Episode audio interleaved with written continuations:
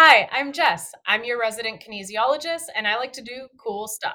I'm Dee. I'm a trainer specializing in pre and postnatal fitness with some experience in bodybuilding, and I love to dance. My name is Cameron. I really like to work on the mental side of the fitness industry because I don't actually like to work out. No, I do. Sometimes I do. It's all kind of a lie.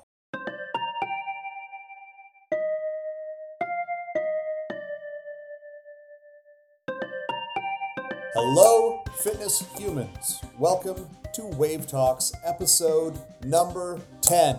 We've done it, guys. We're in double digits. Thanks for coming with us on this adventure. Let's see if we can get to triple digits. That feels a lot further away. Not that. Now, what? Not that far. Not that far. Well, Only times 10. yeah, exactly. and then we'll go for four digits after that, and no, we probably won't. The podcast today is all about something called spot training or target training, which is the idea that you can work one area of the body and make it look better by burning off a bunch of fat uh, in that area. So you want to get rid of your belly? Great. You just do crunches until you got a six pack, right? That's how it works. No matter where you're starting from, you do a bunch of crunches, you got a six pack. Or if you're in the late 70s or early 80s, you have celebrities toting these gadgets, these mechanisms, these machines, these automatons, whatever you want to call them, that you would utilize on certain parts of the body, whether it is the thighs or whether it's, uh, again, the stomach, the core, what have you. Those gadgets would create the perfect that part of your body. And there's a lot of controversy about this. If you Google this, you'll see that it's been debunked and it's true. And what do you make of that? What do you do with that information? Because certain people are always saying, well, we know that spot training doesn't work. And certain people are saying, well, spot training kind of works. And there's a differentiation that a lot of these people are not making because it makes for better clickbait, but it's a really important definition to understand. No, it does not work to just work one area of the body to lose fat in that area. That's kind of not a thing. Now, there's a very far reaching argument that could be made that if you did a thousand crunches a day then you would burn enough fat off your whole body that you would end up burning fat off your stomach, and thus it makes spot training true and a, val- a valid form. But that's not necessarily realistic for most people. Most people are thinking, I do 10 crunches a day, I burn the fat off my stomach, I've got a six pack stomach. That's not how that works. On the other side of that, there is an argument to be made that if you build muscle up big enough, it can, as Dee will talk about in a little bit, poke through the other layers of like that that are on top of the muscle and eventually show up as aesthetically uh, viewable muscle mass that you you have. So we'll talk about that in a little bit. But those are two separate things that I think have to be just uh, uh, differentiated right off the bat. Because if you've come here looking to see if I can do 10 crunches and burn all the fat. Unfortunately, no. No, I can't. But that being said, we want to move into talking a little bit more about the mechanisms that are at play here. And so I think that's where I hand it off to the resident nerd, Jess, before handing it off to the resident nerd, Dee, later, which makes me, of course, the resident nerd. Before I go into nerdy things, uh, I definitely just want to share a piece of memory that maybe some of you might have too. And it's Wait, are you saying these people have common memories that you have? How can everybody remember the same thing? Is it all from your perspective? What are you saying? What's happening right now? Are really, we all the same person? What's really, going on? Really, all humans have very similar experiences in different places through different eyes, really. Witchcraft. Witchcraft. Witchcraft. I instantly think of my mom watching TV with one of those thigh busters between her knees and she's squeezing it while she's watching TV, thinking of how this is going to target to minimize her thighs while she's doing something else. And this was a really common uh, occurrence, you know, and uh, this was in the early 90s. This was really a common occurrence watching, you know, somebody do two tasks at once trying to get spot reduction. Another really common item that you'll see is a weight that you can shake that is supposed to uh, vibrate. I don't want to name that vibrates while you're moving it so that it actually causes increased muscle contraction in the arms. These are objects that definitely serve a function in a way, but they don't do necessarily what they're advertising. And that's how, really- how about the battery packs that you strap to your stomach and they basically just tase you into uh, better fitness? you know, all good things that are worth anything take work. Let's just say that about those machines. But there's something that these machines don't take into account that is really, really important when you're learning how to change your body composition to get the aesthetic look that you're looking for. That's genetic and experience. We are byproducts of our genetics in combination with that experience. So, our body, whatever body you've been given, has a range of variety that it is capable of in shape and in size. This is based on, you know, what we've gotten from our parents, and that determines this range. So, once we have our genetics and we have this range that we're working with, you'll build with experience. This experience can become what we call, as an example, set point weight right? So there's a weight that you've been comfortable at uh, due to the activity that you've been doing, due to the demands and stress that you've placed on your body. And that's the weight it likes to be at, is a great example of that range. When our body gets comfortable in a certain point, it likes to stay there. This is often uh, akin to homeostasis, but in terms of fat free mass and weight. So your body will have a hard time shifting out of that but it still has a range to work with. And that's really what we want to tap into when we start training and we're really trying to get aesthetic. So keep in mind that even though you have a goal body or a goal look or a goal, you know, um, aesthetic for your arms, you have to keep in mind that there's restrictions within your genetics. So that's not saying you're not capable of something. That's saying play in your range know what your body is capable of and then try to accomplish you know the best that your body can produce for you there are variables we can control within that range that jess is talking about so there are ways we can affect change on the body and we kind of have to make decisions about all of that so a couple of the variables that might come up are schedule and time commitment so, in order to affect some change on the body, we're going to be looking at training frequency if we want to be able to build up the size of our muscles and strength. And then we have to look at recovery as well. Because if we're, you know, making time for these workouts, but not making the time for sleep, not making the time for um, letting our bodies recover and getting proper nourishment, then that work we're putting in isn't necessarily going to yield the results we want, like the change in size or strength of muscles. So that goes into nutrition as a variable. Um, that's another thing because to get uh, size results, so aesthetic changes, or even to get performance results that also yield is um, so to get performance results that can also yield aesthetic changes, we need to look at proper nutrition for performance and body recomposition. So this might look like eating for energy replenishment and recovery, eating for muscle growth. So that would usually involve eating more calories than you're used to, which does take time, um, or eating for a leaner look, uh, which might take more time in terms of planning, prepping, doing a little bit more home cooking if you're used to doing takeout. So these are other variables that do factor into that sort of uh, myth, quote unquote, spot reducing in getting those aesthetics that you might be aiming for.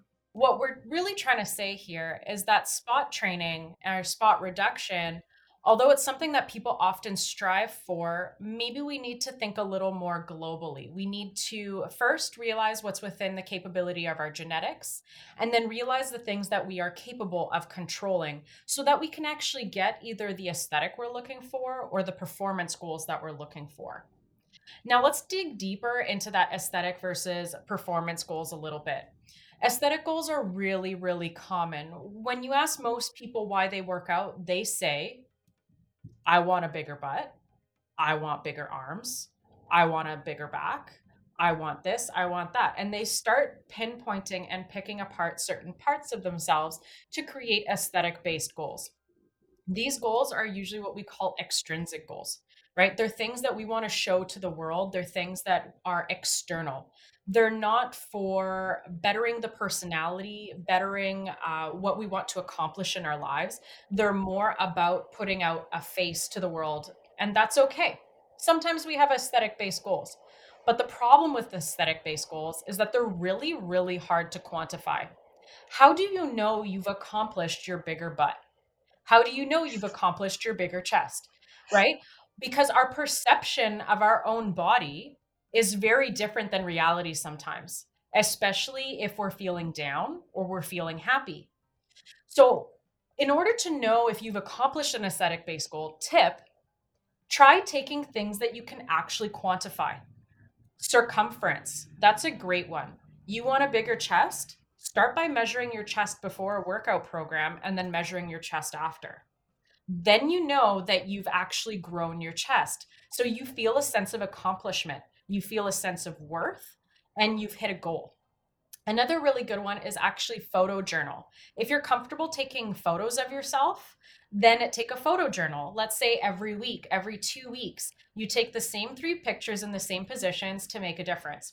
These are something we actually see online quite often, right? Just keep in mind some of those are touched up with Photoshop or other software. Another one we want to try to do is not go off weight a lot of people will go into if I haven't lost weight, I have not accomplished my aesthetic goal, and therefore I am a failure. When in reality, we should really go off of circumference and a photo journal in place. Because when you gain fat free mass or you gain muscle, this actually weighs more than fat. So you'll actually sometimes see no change in weight or an increase in weight, but your body composition will be different. So, as coaches, we really want to make sure that we include circumference in weight loss programs so that we're really giving you something that is quantifiable. I've got a little personal tidbit to share about that. Um, something that we often use for like uh, seeing if our aesthetics are changing, our size are changing, are like we compare how our clothes fit. But one thing that I kind of want to share between when I was prepping for a bikini show versus now when I am not prepping for any sort of shows um, is that my my weight and size are pretty much the same as before I even started training for my first competition, and my clothes don't fit any differently, but I feel different in them meaning I'm less self conscious and feel more comfortable in a shirt, even though I have like my, my body is very much a similar shape um, than what it was when I started. So it's speaking a little bit more to my confidence levels and how I'm feeling now that I'm in a place in my life where I'm not super concerned with how I look outwardly to other people. Um, that is, I realize, a privilege that I have, like in the body that I'm in but that's kind of something I want to speak to a little bit more.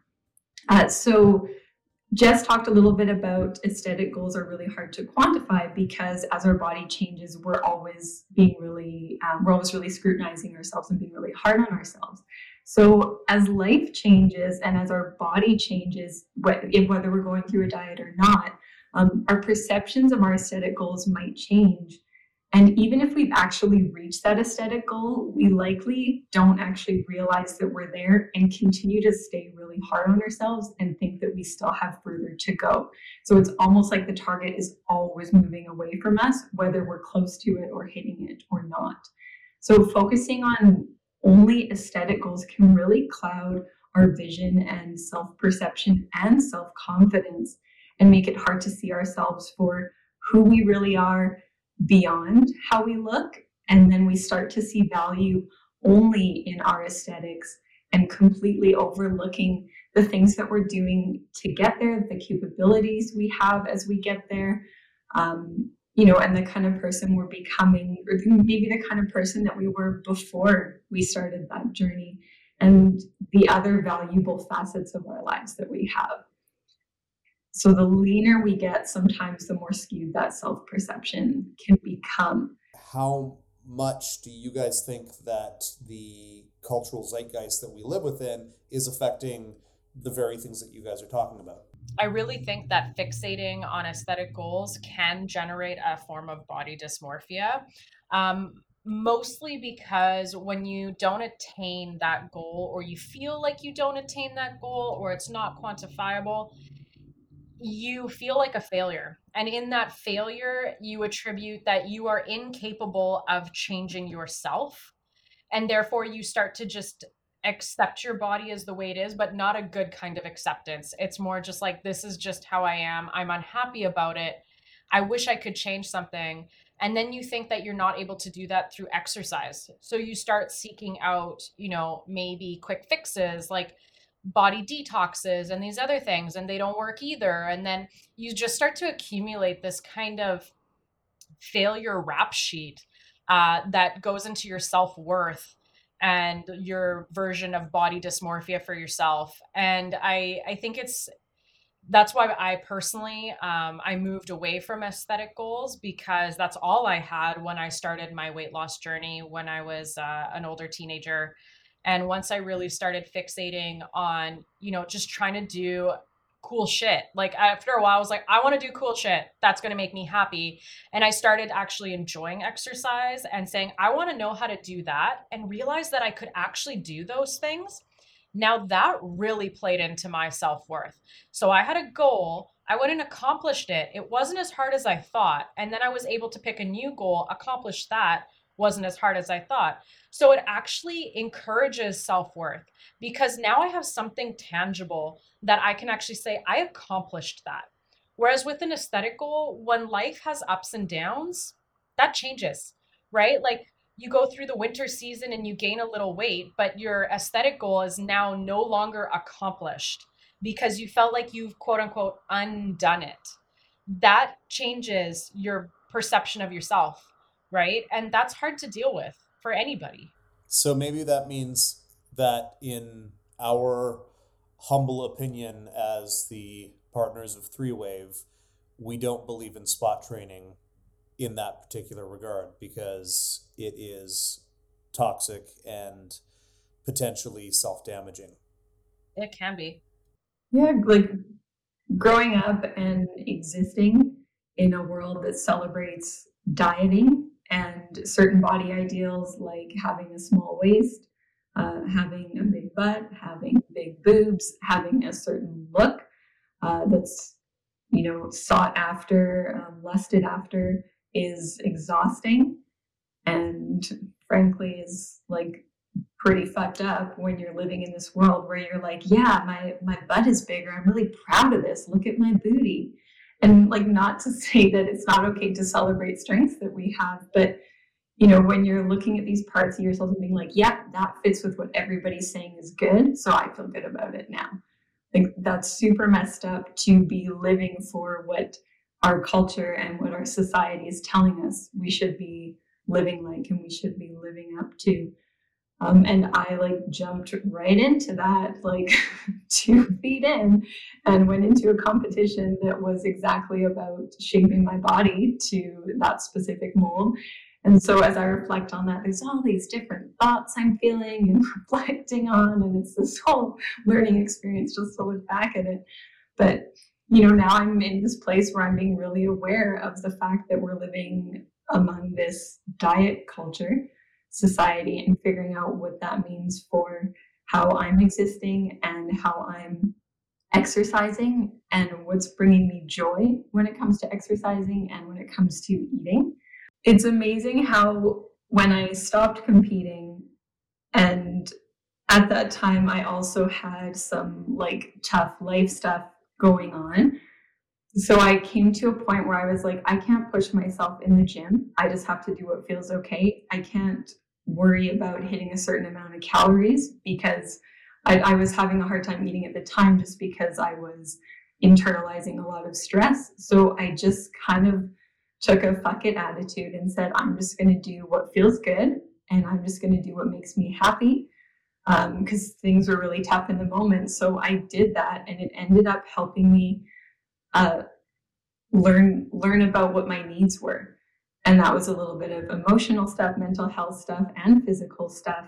And so it became this other journey where, you know, I wasn't feeling like I had to eat all the calories that I missed out on for the two years that I was competing. And it came to like, you know, ooh, like I, I feel like having something sweet and delicious, so I'm going to eat that. And I stopped when I was full, whereas before I would just like keep going because I didn't know when I would get to eat it again. And then it came to like, yeah, I'm going to do a really tough workout because I feel like I feel really good and I have lots of energy or like i'm going to do a dance workout or i'm going to do mobility or i'm not going to do any training this week and only go for walks. And some weeks it was um, some weeks i wasn't very active but i got to this point where i could really check in with myself and i stopped worrying about how my body was going to be perceived and just started trying to feel good in it.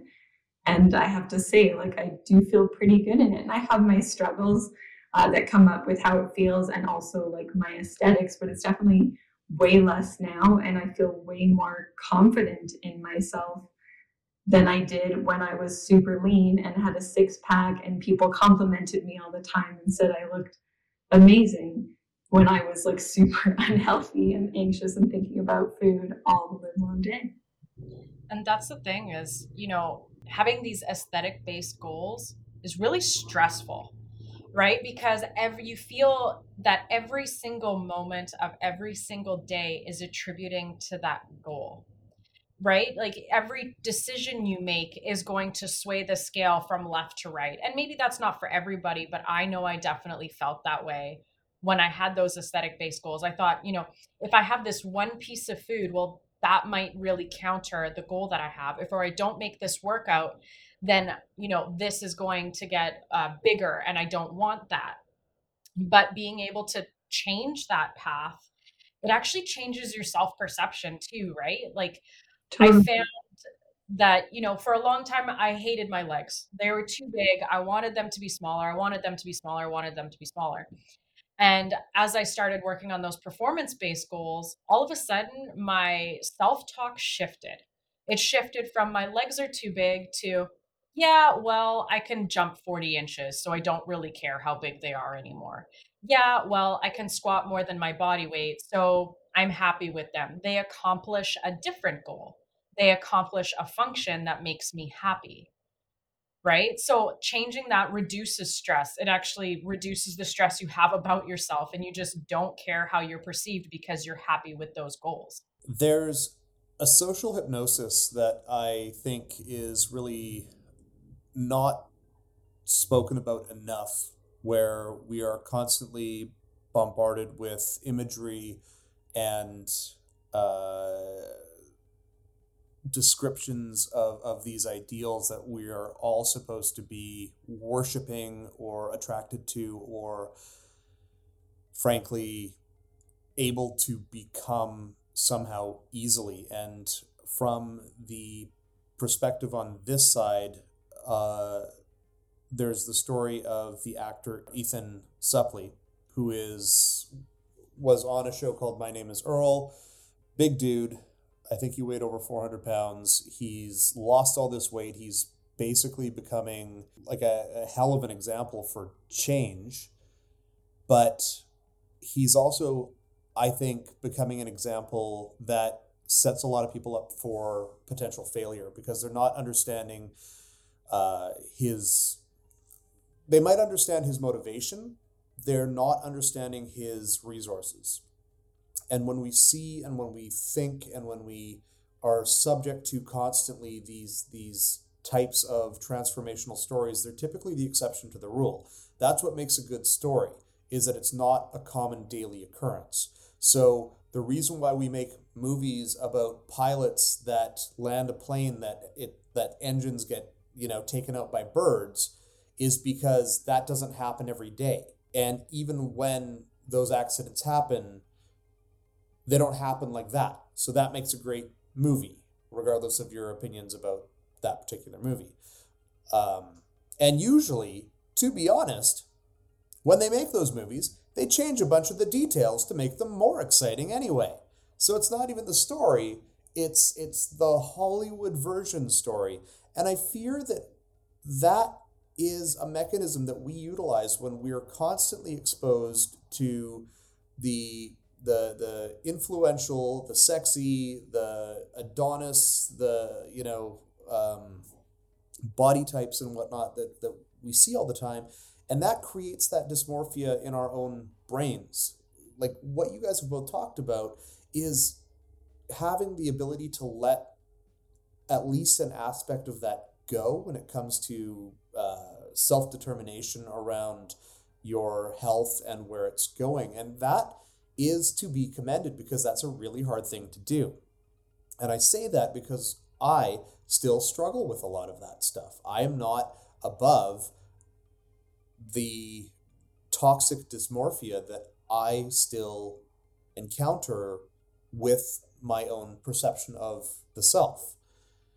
The work that I do on a regular basis is very much like not just the physical work. Yes, I, I work out and I try to maintain a little bit of activity every day and thank goodness I've got my dog in my life because she allows me to take her out as her valet for multiple walks per day at this point, plus my workout. I'm, I'm getting a lot of activity, but the part that was the disconnect for me up until a few years ago was the mental aspect. And I have been in uh, therapy for a lot of my earlier traumas for quite a while now. And that also is about breaking down these perceptions of the self and where do these come from these perceptions that we gain like a lot of the stuff is from my childhood when i was never thinking about the aesthetics but i was exposed to it Mm-hmm. It set those those tones. Like I did grow up in the '80s. I did see the Thigh Blaster commercials when they first came out.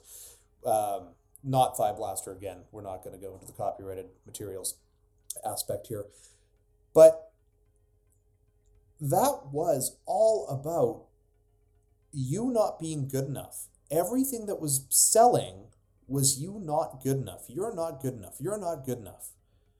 And it went from those infomercials to product placements. And of course, like whether it's the Sports Illustrated, uh, you know, whatever you call it, bathing suit, bikini, whatever the heck that edition was that they'd come out with, whether it was the movie where it had the, the, you know, perfectly chiseled guy and the perfectly, you know, shaped woman together, getting together in a heteronormative relationship because that was the only uh, you know, goal that anybody could have according to movies up until I don't know two years ago.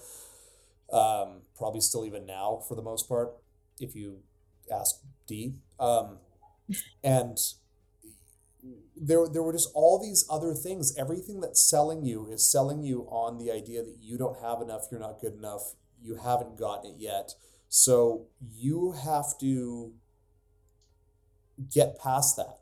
And in this moment, I will just tip my cap and say a small prayer for Rowdy Roddy Piper in the best performance ever, which was the movie They Live, which, if you haven't seen, is all about consumerism uh, from the perspective that it's aliens uh, that are actually driving this force. But it's not aliens. It's it's it's money. It's money that rules all this stuff, that creates all this stuff.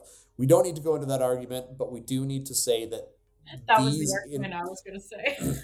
I'm in, I'm in your head. But that's is it actually spot reduction or is that just a thing made up by marketing and consumerism to make us buy stuff it, it makes sense i mean it like it, it really does make sense that if i do like so many crunches then I feel like my stomach is on fire and like I've worked those muscles. And so why wouldn't I think that that's how I get a six-pack stomach? And by by not to coin a phrase, but by reductive thinking in that, well, obviously that's how I burn the fat there too. If I can build the muscle there, then I can burn the fat there because if I light a fire And like if I if I light a fire with wood and there's bacon fat on top of the wood, it just burns away the bacon fat. So why doesn't it work the same in the body? Right? If I'm creating heat there and if I'm I'm creating like energy there, why wouldn't it just get rid of the fat? It, it kind of makes sense from that like like not I don't want to say like caveman makes fire perspective, but from from the perspective of most people, they get educated by the culture that they're within. And our culture has a lot of advertising and has a lot of these bias messages that are trying to get you to buy something or to do something. So, in that case, we are absolutely reduced to thinking about these things in these terms. If I don't buy this pill, I won't lose that weight. If I don't buy this machine, I don't tone in that area. If I don't go to to this specific gym or use this specific professional, I don't get those results that they were talking about. Small sidebar there. You said that it makes sense that if I'm heating up this area, I would lose fat in this area. And that's a really big component of where genetics would have come into play, right? So your body will spare fat or spare energy that it can literally spare. So if it cannot fathom the idea of sparing it from your gut, it's going to go from somewhere else, somewhere else that it can afford to lose. Whereas belly fat, for example, keeps your organs warm. So it would be less likely to go than, let's say, arm fat, right? So that's something to consider too when you're trying to do quote unquote spot reduction is that you don't get to choose where your body loses weight or loses fat. It chooses based on necessity. Yeah, and hormonal balance. So again, hormonal like balance, genetics, going, all these. Going into you know what you guys were talking about earlier, it does make a difference how you feel, and it does make a difference what you're doing for your mental self as well. Because when you start reducing the anxieties and the stress in your life, you start reducing cortisol. Yes, no? Yeah. And when you start reducing cortisol, you start changing the way that the body stores fat. Correct. So cortisol being the stress hormone will actually cause you to store fat in case you need it in case of emergency. Right. So if you're so, constantly stressed yeah, and you can't figure out why everything you're doing is not helping you lose fat mass, right. that's when it's time to look at other aspects of health. Isn't that ironic that Huh. eventually you can actually like go the opposite way because of what's going on mentally? Everything that you're trying to do physically can be not undone, but it can be stymied by what's going on mentally. Like you have to get your house in order. It's the whole house. You can't just paint And the outside and be a hoarder inside. Don't work. and this is why over and over we talk about health being multifaceted and that you can't just treat the body and think that it's going to fix it. Same idea with spot reduction. With health, you have to think of the whole picture, right? So let's think of spot reduction in the same way as we think of health. It's multifaceted and you can't just do one thing at a time. Uh, I think spot reduction we can not put in the same category as that. Um, I like you, but I'll disagree with that because I think spot reduction still is a contentious term based in a marketing trope that is um, questionable in terms of its commercial value. But as a, as a terminology, it's it's um, and that's what I'm saying is that yeah like you can't it doesn't it doesn't work to only do one thing. It doesn't.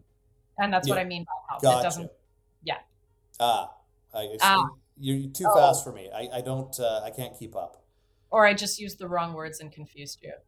It's uh, most words confuse me whether they're wrong or right, so it's okay. Dee, do you have anything to add? I don't think so.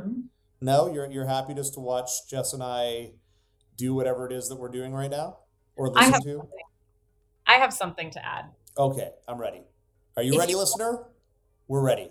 if you really want to look if you if you really want to work on performance based goals make sure that you check out our pistol squat workshop that's coming out that's a great performance based goal that is going to get you into some pretty interesting aesthetic look because you're always working on the same area you're working towards something pretty incredible that's going to make you feel great and it has repercussions and those repercussions is that you start to follow aesthetically Yeah, I mean, you do enough crunches, you know, you will get strong stomach muscles.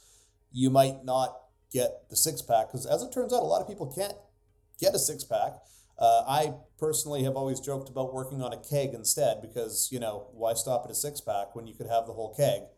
Um, that's that's that's a discussion for a different day though. But you know, if you do enough, say biceps curls, you're going to get big biceps after a while. I mean, you might get neck problems and back problems and stuff too, but you will eventually get bigger biceps. That's how that works. So yeah, aesthetics, totally. Pistol squat, pistol squat workshop Good. The cool thing with learning new movements, like having a performance based goal, like a pistol squat, like we're going to be launching pretty soon, when you're learning that new movement, you're practicing it a lot. You're training a lot of different aspects of it to be able to master that skill. So, this could be like pistol squats, pull ups, levers. You're using a lot of the same muscle groups over and over for repeated work. And often because it's something that you are excited to learn, you're happier when you're doing it. So you're going to do it a bit more frequently. So we're actually getting lots of training volume on these muscles, which causes them potentially to grow. Again, that is a bit based on genetics and your nutrition, but generally that volume is going to allow muscle growth and strength. So those can lead to aesthetic changes along with improving performance. Well, this is a great spot to end this podcast. Thanks so much for coming along on podcast number 10 of Wave Talks Fitness for Humans. You have been a great human if you've made it this far. We appreciate you. If you have any questions or comments, do not hesitate to reach out to us. And if you are interested in working with us, of course, we'd love to hear from you. Please check out the link in the description for more details about how to do that. And we will see you in two weeks for our next podcast. Thank you so much. Bye.